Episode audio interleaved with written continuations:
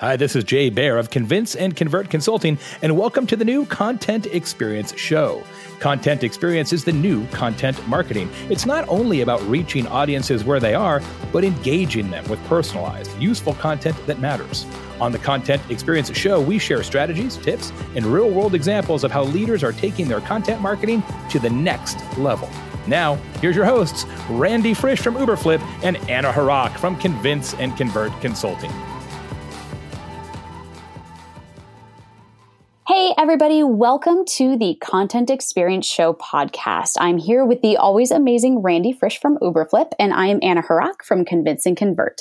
Now, today we drop a lot of information on you guys, but we just couldn't really help it. Joe gave us so much great information. This is Joe Griffin from Clear Voice. He gave so much amazing information into voice and tone and brand guidelines and writers and hiring freelancers. Randy, I feel like this is just packed full of information today. It, it really is. And, you know, at, at one point I thought he was going to make it too Mickey Mouse. I don't mean that in a bad way, because he started with like, here's how to create content out of the gate. But that answer itself was even so good. Like for companies struggling on where do I get started? But then all of a sudden, out of nowhere, he takes us to this whole other level, right? It's like, then when you want to scale, here's what you're going to do with your content. Here's all the things that you need to have in place. And I don't know about you, Anna, but like I could relate to those growing pains, but he kind of like took us through those growing pains and solutions in like an amazing, you know, three, four minute answer there at one point.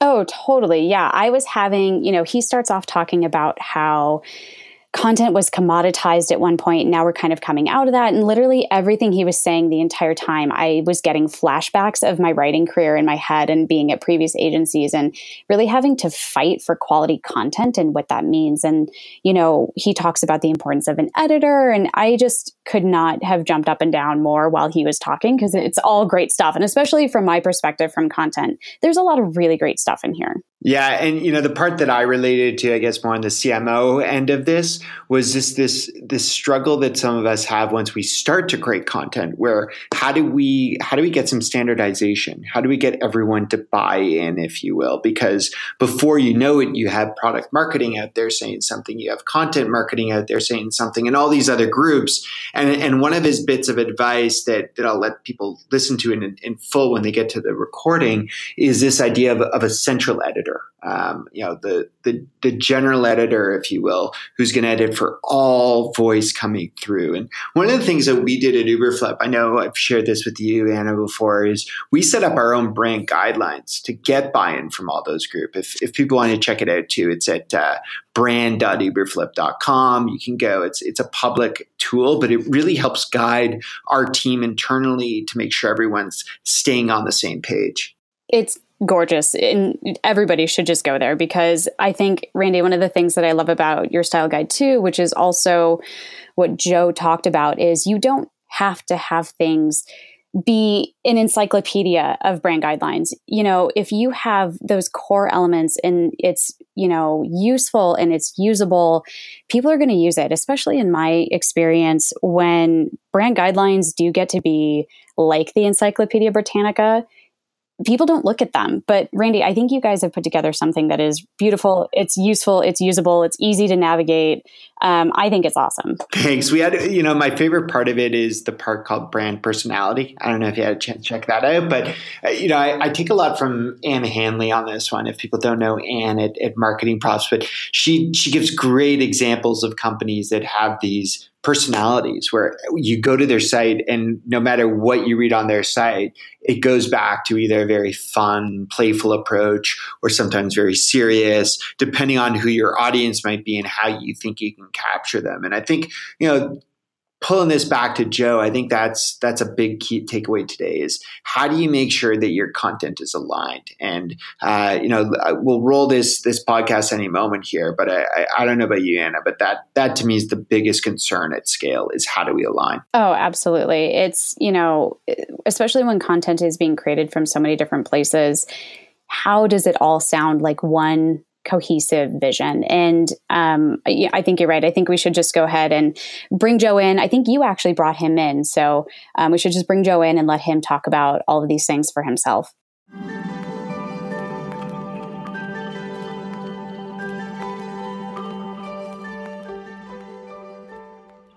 Hey, Joe, thanks so much for joining us here on CONEX. Uh, maybe you could start off for us and tell us two things. First, a little bit about you, what your role is in your company, but at the same time, we'd love to understand from you, since you're the co-founder, what is Clear Voice all about? Absolutely. Thanks for having me, Randy and Anna. I really appreciate it. Uh, I'm excited to talk to you both today. And uh, yeah, I love talking about um, content creation and you know, what it takes to really become, um, have a powerful voice out in the market and, you know, building thought leadership and, and driving traffic and generating leads and all of the things that everybody wants to do when it, when it comes to creating content and, you know, the reason why we do it. So, um, something I'm certainly passionate about. And, you know, my core, I think, responsibilities inside of Clear Voice is making sure that, you know, we're really evangelizing, you know, that particular message, uh, and that we're always building, you know, products and tools to help brands and agencies and the freelance community, um, you know, best tell their stories and be able to work together in really efficient ways. And so that's, you know, that's what we're all about. And, you know, we've been doing this now for, you know, for about, you know, five years in terms of Clear Voice, but uh, we'd love to tell you, tell you more. Anything in particular you want me to dive in on? Yeah, you know, one thing I'd love for us to talk about today is you've obviously gotten to know a lot of different great content creators, and I, the bars are definitely raising over the years, right? It, it used to just be create content and then people will find you. And then we got to a point where we had to create great content. I mean, you would think it would have had to been great on day one, but especially as there's so much out there. So maybe you could give us Uh, you know, some of your key attributes you look for in a great content creator, starting with like their background, their skill set, things like that. What, you know, the it's an interesting industry, and you definitely got it right in terms of how you're talking about it. And I think, I think some of the trends and some of the things that have evolved over time have changed the definition of what a great content creator is. And if you just go back a little bit and think about, you know, fifteen, twenty years ago, it was really, you know, all content was really still controlled by kind of big media. And there was really five big conglomerates or, you know, give or take, that controlled most of the content that we were seeing, whether it was video, whether it was print, um, and even for the most part, digital. And then a lot of, sh- you know, shakeups, you know, obviously have come down since digital became popularized. And that really changed um, a lot of the ways that we as, you know, brands and agencies interact with creators. It opened up a lot of new opportunities, but it also created kind of a good and bad commodity system for content. And for many years, you know, ten, fifteen years, there was a trend of lower quality content, kind of high volume, low quality content, mostly to feed search, mostly for S E O purposes. Um, and, you know, Google actually, you know, came out in two thousand twelve with the Panda update. And that update, in many ways, I think was the the nudge that the industry needed to move away from that that type of commoditized content and get back to, you know, that that higher quality content. And, you know, I think brands have, you know, brands understand that. They've understood that since it occurred. And there's been definitely a shift. And it's taken several years, I think, to kind of get back to that meaning of let's really create great content. And so when you're thinking about, you know, creators and you're trying to figure out, you know, who would we work with to, you know, produce content that is high quality and that is in the voice of our brand, you know, you're going to really be looking at, is this, are we building out an building out an in-house team, or are we going to be going, you know, the freelance route? And that's a really uh, important decision to make. Um, the reason why I gave that backdrop about some of the industry changes is there are new roles that have emerged, and you, there are still emerging roles in the area of content. And one of the emerging roles is the the prevalence and the importance of the managing editor and what it means to be a managing editor. Um, there are a lot more managing editors now than there used to be, and there's probably going to become still even even more than there is today. And the reason why that is is because the managing editor now is really the gatekeeper of the brand voice, the person responsible for vetting and managing talent, for keeping things, you know, on on timelines, and routing content through all the various approval processes that every company has. So that managing editor role is extremely important. And it's something that um, companies who are struggling with creating content, they can't put their finger on. Like, they want content, they want great content, they've even got a budget for it. But for some reason, they just, they can't hit those basic content, you know, milestones that they're setting. And a lot of it has to do with, they probably don't have or may not have the right managing editor in place to oversee those things. So I would just say that's a key role um, that that goes about vetting. So I don't know if I don't know if you guys, I know on your end you have a managing editor, so obviously you're doing a lot of things right in that area. Yeah, I, Joe, I seriously cannot agree with you more. I think, you know, for too long, the industry has really been focused on content creation, therefore equals content creator or content writer. And the role of an editor is so undervalued. It's criminal. There, even in, in times I've written things where I've been like, oh man, this is great. It's on brand. It's on voice and tone. It's good to go. And then it goes to an editor and they're like, yeah, I don't know what you were doing on this. Like you had a random thought here. And I'm like, oh yeah, you're right. Like just those little tweaks and tightening up and, you know, just even managing the workflow and just it's an editor is again, criminally undervalued. I cannot agree with you more. Um, what are So you had mentioned, and I think these two things kind of go hand in hand, where you had mentioned, you know, we're kind of coming out of this commoditization phase and, you know, we kind of try to get sort of the most bang for our buck still out of writers. So, you know, we expect them to be editors, we expect them to be proofreaders, we expect them to be managers and project managers, in addition to content creators and creatives. What are, what are some tips and tricks and, you know, even just some advice you would impart onto companies who are maybe on the fence and thinking a writer can cover that managing editor position? Like, how would you help them understand the value of that editor and someone who can manage all of that content? Yeah, I mean, you, you, you're nailing, you're saying all the right things, because that is exactly how I think a lot of times the world thinks about content is, hey, let's hire a writer or hire a couple writers and content's just going to happen. And, right. you know, it's it's not the case. Like it's magic. Yeah, exactly. And it's not it's not the case that a writer will cover those those different positions. And I would even go further to say that to get great writing, um, you need to you need to actually create an environment. You need an environment of creativity, just like a just like a designer or like um, any creative needs a certain type of environment to be creative. Writers are the same, and I, I think that's another odd thing that. Um, maybe we're just starting to better understand. I don't know why that would be the case, but I feel like we're just better understanding that they also need a creative environment, which is one of the reasons we are really big advocates for the idea of remote work or freelance work for writers, because to, you know, it's also kind of criminal to go, okay, eight to five, sit down, don't go anywhere, write this creative thing now, you know, whether you're in a creative mood or not, right? Like sometimes the creative mood might be seven p.m. or one a.m. or four a.m. or whatever. Um, and, and it's really a, a different type of role. So I think, you know, writers really need the freedom to be creative and need creative environments. The, what works best is by giving them specific instructions of what you're looking for. And that's where you need some of that strategy to come into play, where you need that managing editor who can, you know, issue assignments and, and manage deadlines. Um, but you, you have to have uh, an editor. And when we think about editors, there's really, there are kind of two types of editors. Now, a managing editor can play both roles, but there's also a copy editor. Depending on the amount of volume that you have, you know, that you're creating, you may need a copy editor or a part-time copy editor. And that's really, you know, the opening paragraph, the sentence structure, the grammatical value, the, the maybe even the content styling, the bulleting, um, the closing paragraphs, those types of things that a, where a copy editor can come in um, and kind of take something that maybe is at eighty-five percent to ninety-five percent. Um, in terms of coming from the writer's hands, uh, and then your managing editor kind of overall managing, you know, the assignments, the deadlines, the talent themselves. In a smaller production environment, your managing editor would probably also be your copy editor, or you might just freelance your copy editing. But you do need that. Um, you really have to have at a minimum two people on your content team to produce even a small amount of content, or or three. They don't have to be full-time employees. It could be part-time employees. It could be freelancers. But you have to have someone who's in charge of strategy. That could be your managing editor.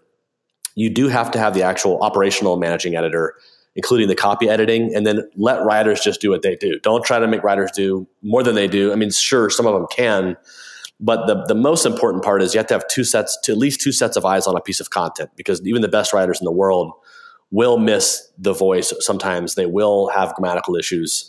Um, so you still have to have two sets of eyes on every project. So I'm really enjoying this, and, and partly because I was sitting in a meeting today here at our office, And we were talking about our ability to crunch through all the content requirements. And so it's it's a great time that we're having this, because I'm going to take whatever you tell me now, Joe, right back to my team. And I think any C M O or V P or director level manager who's listening here is probably going to wonder on the answer to this too, which is, you know, a lot of what you're describing sounds like a media company. And you said that at the beginning. I mean, these are the challenges that media companies have been battling for decades as, as organizations, as Uh, companies that are trying to drive revenue. We're now realizing the value of this. But how do you define the role of that editor in terms of editing, let's call it the content marketing, the thought leadership, the inbound assets, versus all the other needs that are coming through our company? Because I think that's where we're starting to see a lot of debate in, in companies is, should our content team also now manage what you called brand voice at one point here, like the, you know, the product marketing assets and the one page overviews? Like I, I personally feel like that line is starting to blur, and it's getting really hard on our, on some of the teams I talk to. Yeah, so I, I totally agree that the the lines are blurring, and it, it's something that we deal with too. It's a really interesting kind of dynamic where you've got You know, you've got your product marketing teams, uh, you've got your content marketing teams. Sometimes those are separate groups, and then sometimes those groups are combined. Um, you may even have, you know, uh, corporate communications at some level, or some kind of brand marketing team. And there are all these different, um, you know, kind of tribes almost in, in marketing that all have a common goal, but may have different directives, different um, objectives in terms of how they want to execute marketing. But I, I do believe that... Um, I, I do think that the lines are blurring in terms of, you know, who owns content. And that's something that, you know, everyone struggles with too, is like, who actually truly owns content? Is it truly owned by anybody? I do think it should be owned by someone. I think there has to be um, one or two people in the company that really own it and and can drive the, that they're, and they're responsible for creating the voice. They're responsible for identifying the tone. Now, they may have to collaborate, right? Like they may have to collaborate with, you know, CorpCom or or the brand team, depending on the size of the organization. Even in a small company, they're going to be coordinating directly with the C E O. But having the core brand voice, the tone, the the you know, obviously the the mission, the vision, all those things aligned, so that all departments are kind of in their own way um, creating content that still aligns with that kind of that kind of core brand voice is really key. Um, and I would say that, you know, you asked specifically about how does, what are the, what's the role of the editor? To me, the editor sh- should probably live um, in one of those departments. You don't need, you shouldn't probably have editors all over the place. One, you should kind of define who's the core content department. In our company, we actually have a content marketing, a head of a director of content marketing. We also have a director of product marketing. And the product marketing director does tons of things with product, and she produces tons of content. And not all of that, not all of that has to be necessarily approved by our director of content marketing, but that department still owns editing. So we have one department that owns editing, because at the end of the day, everything has to come back to alignment um, and the way that we communicate message to our customers. So I, I would think that's the takeaway here, really, is one person or two people have to own editing inside of a single department, and all content should route through that department. Nice. I love it. Yeah. Couldn't agree more. There should always be sort of that final gatekeeper that really sees what everybody's doing and kind of makes sure it all ties together.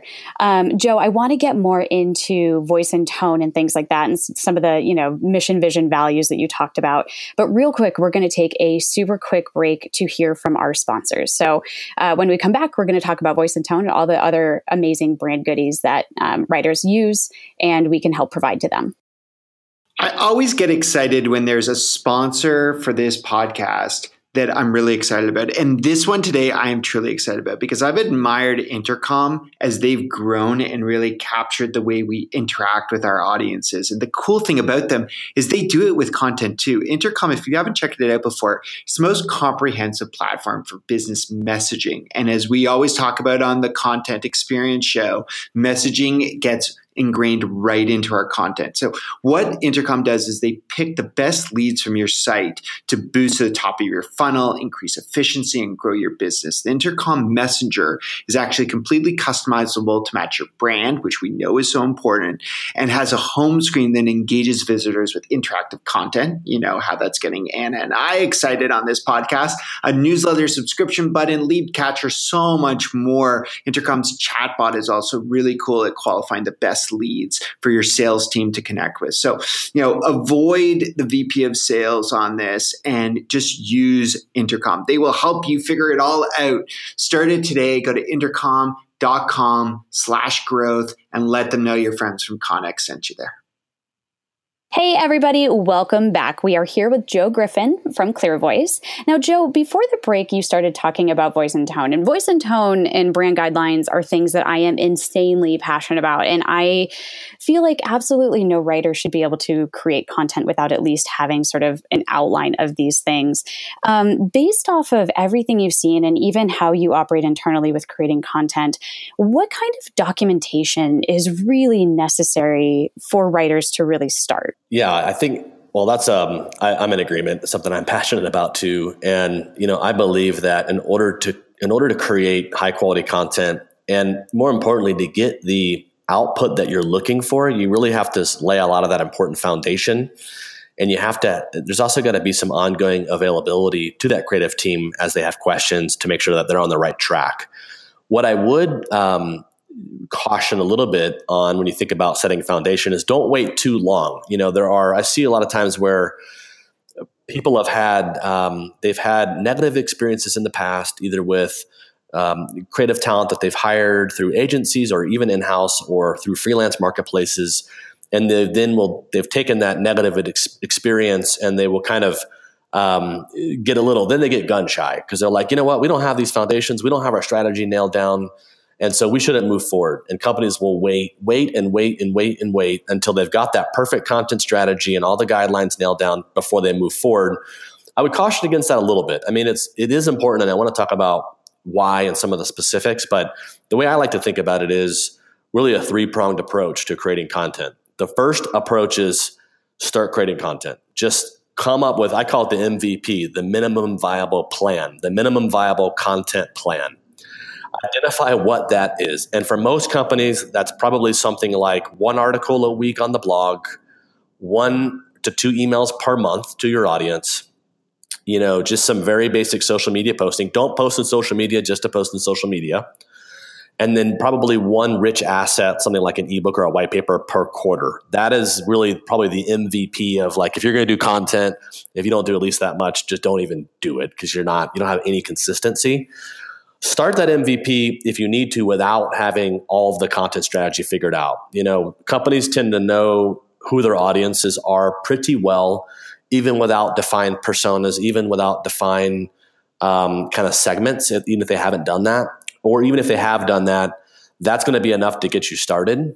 And use that, use that M V P, that stage one, as a way to figure out what your strategy should be.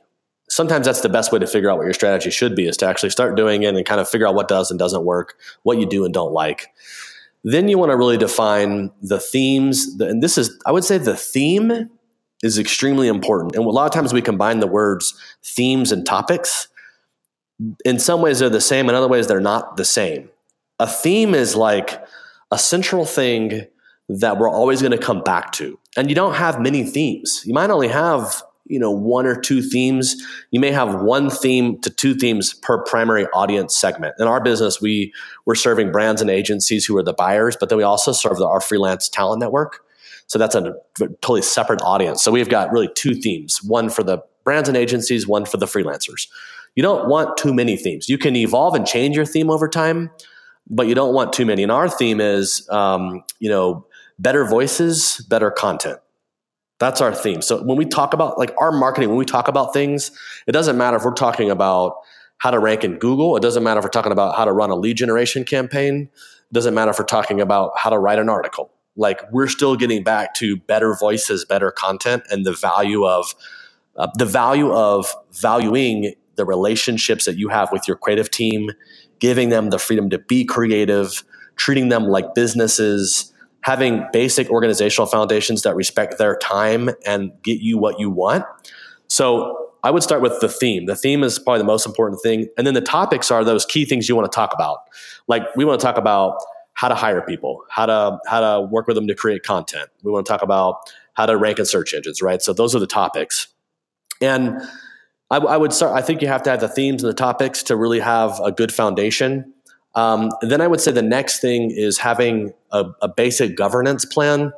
Don't let the word scary governance scare you. It just means, like, what are your approval processes? Who's in charge of sending on assignments? Um, how long do you expect things to be turned around? Like, when you request an assignment from a writer, what is your turnaround time? Do you want it back in five business days, ten business days, two business days?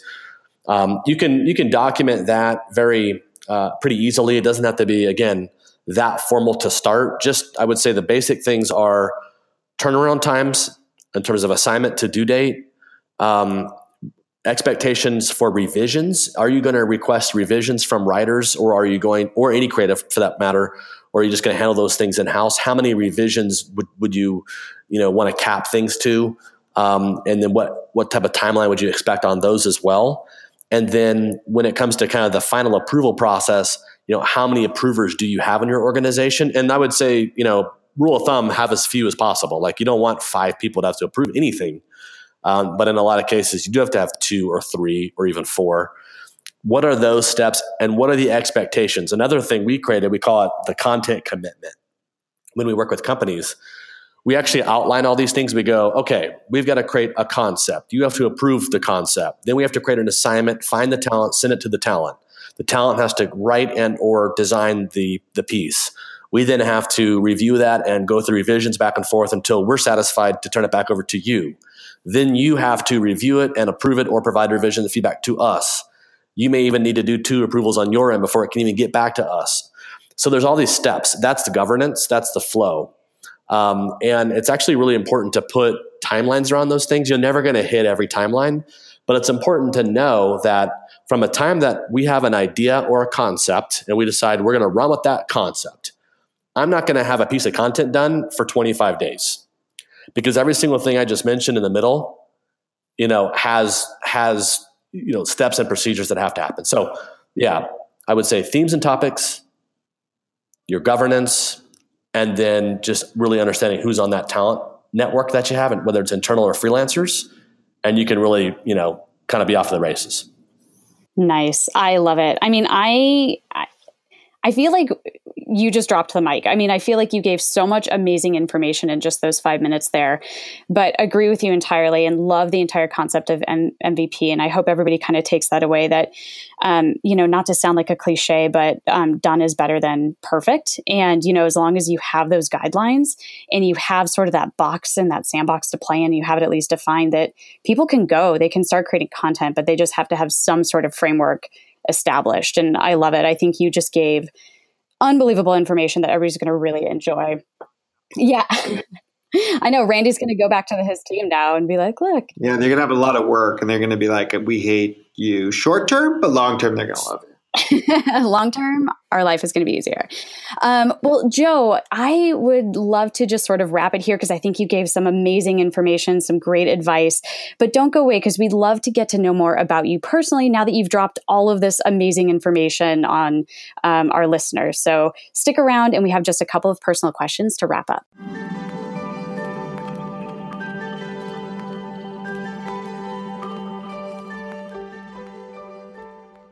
All right, so we all now know, Joe, that we have to check out Clear Voice, because we got to, you know, get our team creating better content, aligned.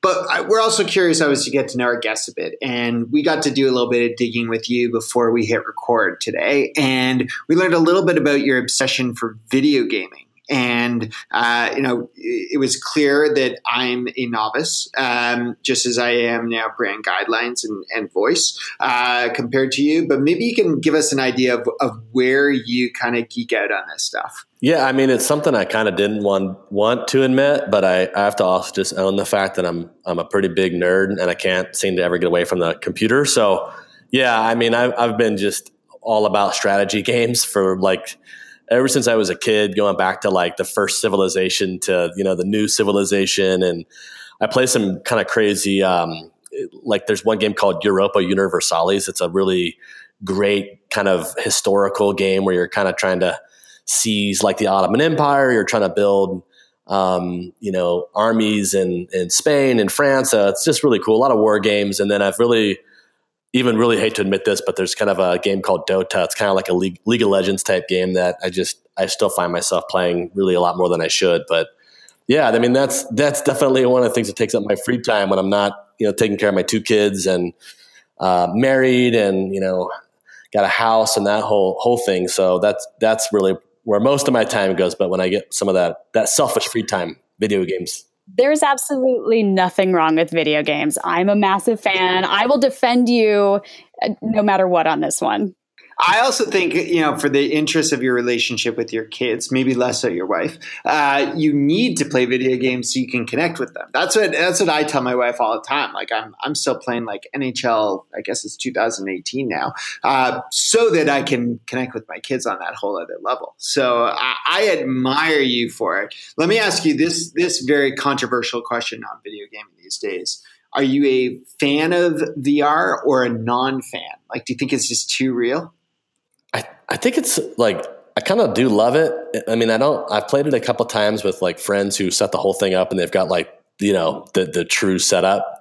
Um, and it's super awesome. It's just like, I don't know. I feel like, I don't know. I would never dedicate that type of space for it because you really need like a room for it. Um, and you have to have all the, like plenty of swinging distance. Yeah. Yeah. And there's just like, I don't know if it's cameras or what they're setting up, some type of other, they've got these like things on tripods and, you know, it's like serious stuff. So I don't know. I think it's like maybe more of an, you know, some people probably love it in their house. Um, but it seems like it's one of those things that maybe hopefully takes off more as like a cool experience. And I've seen them popping up where there's like these V R rooms that you can get and stuff. So I don't know, that, that might be pretty cool. I saw they had it at the airport the other day, like when I was waiting to board my flight, which I thought was a really cool place just to, to your point, try that experience.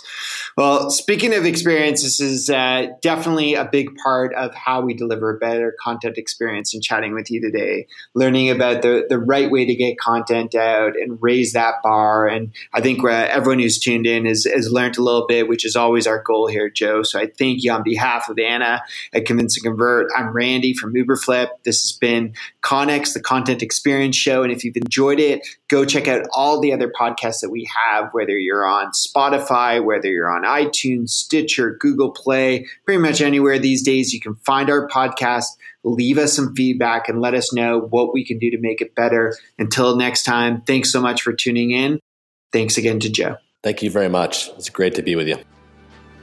This is Jay Baer, and thanks for listening to the Content Experience Show. Please leave a review and subscribe on iTunes or on your favorite podcast listening app. Go to content experience show dot com for a complete show archive and greatest hits. That's content experience show dot com. The Content Experience Show is sponsored by Convince and Convert Consulting and by Uberflip. It's produced by my team and I at Convince and Convert. If you're interested in being a guest or a sponsor on the show, just go to convince and convert dot com.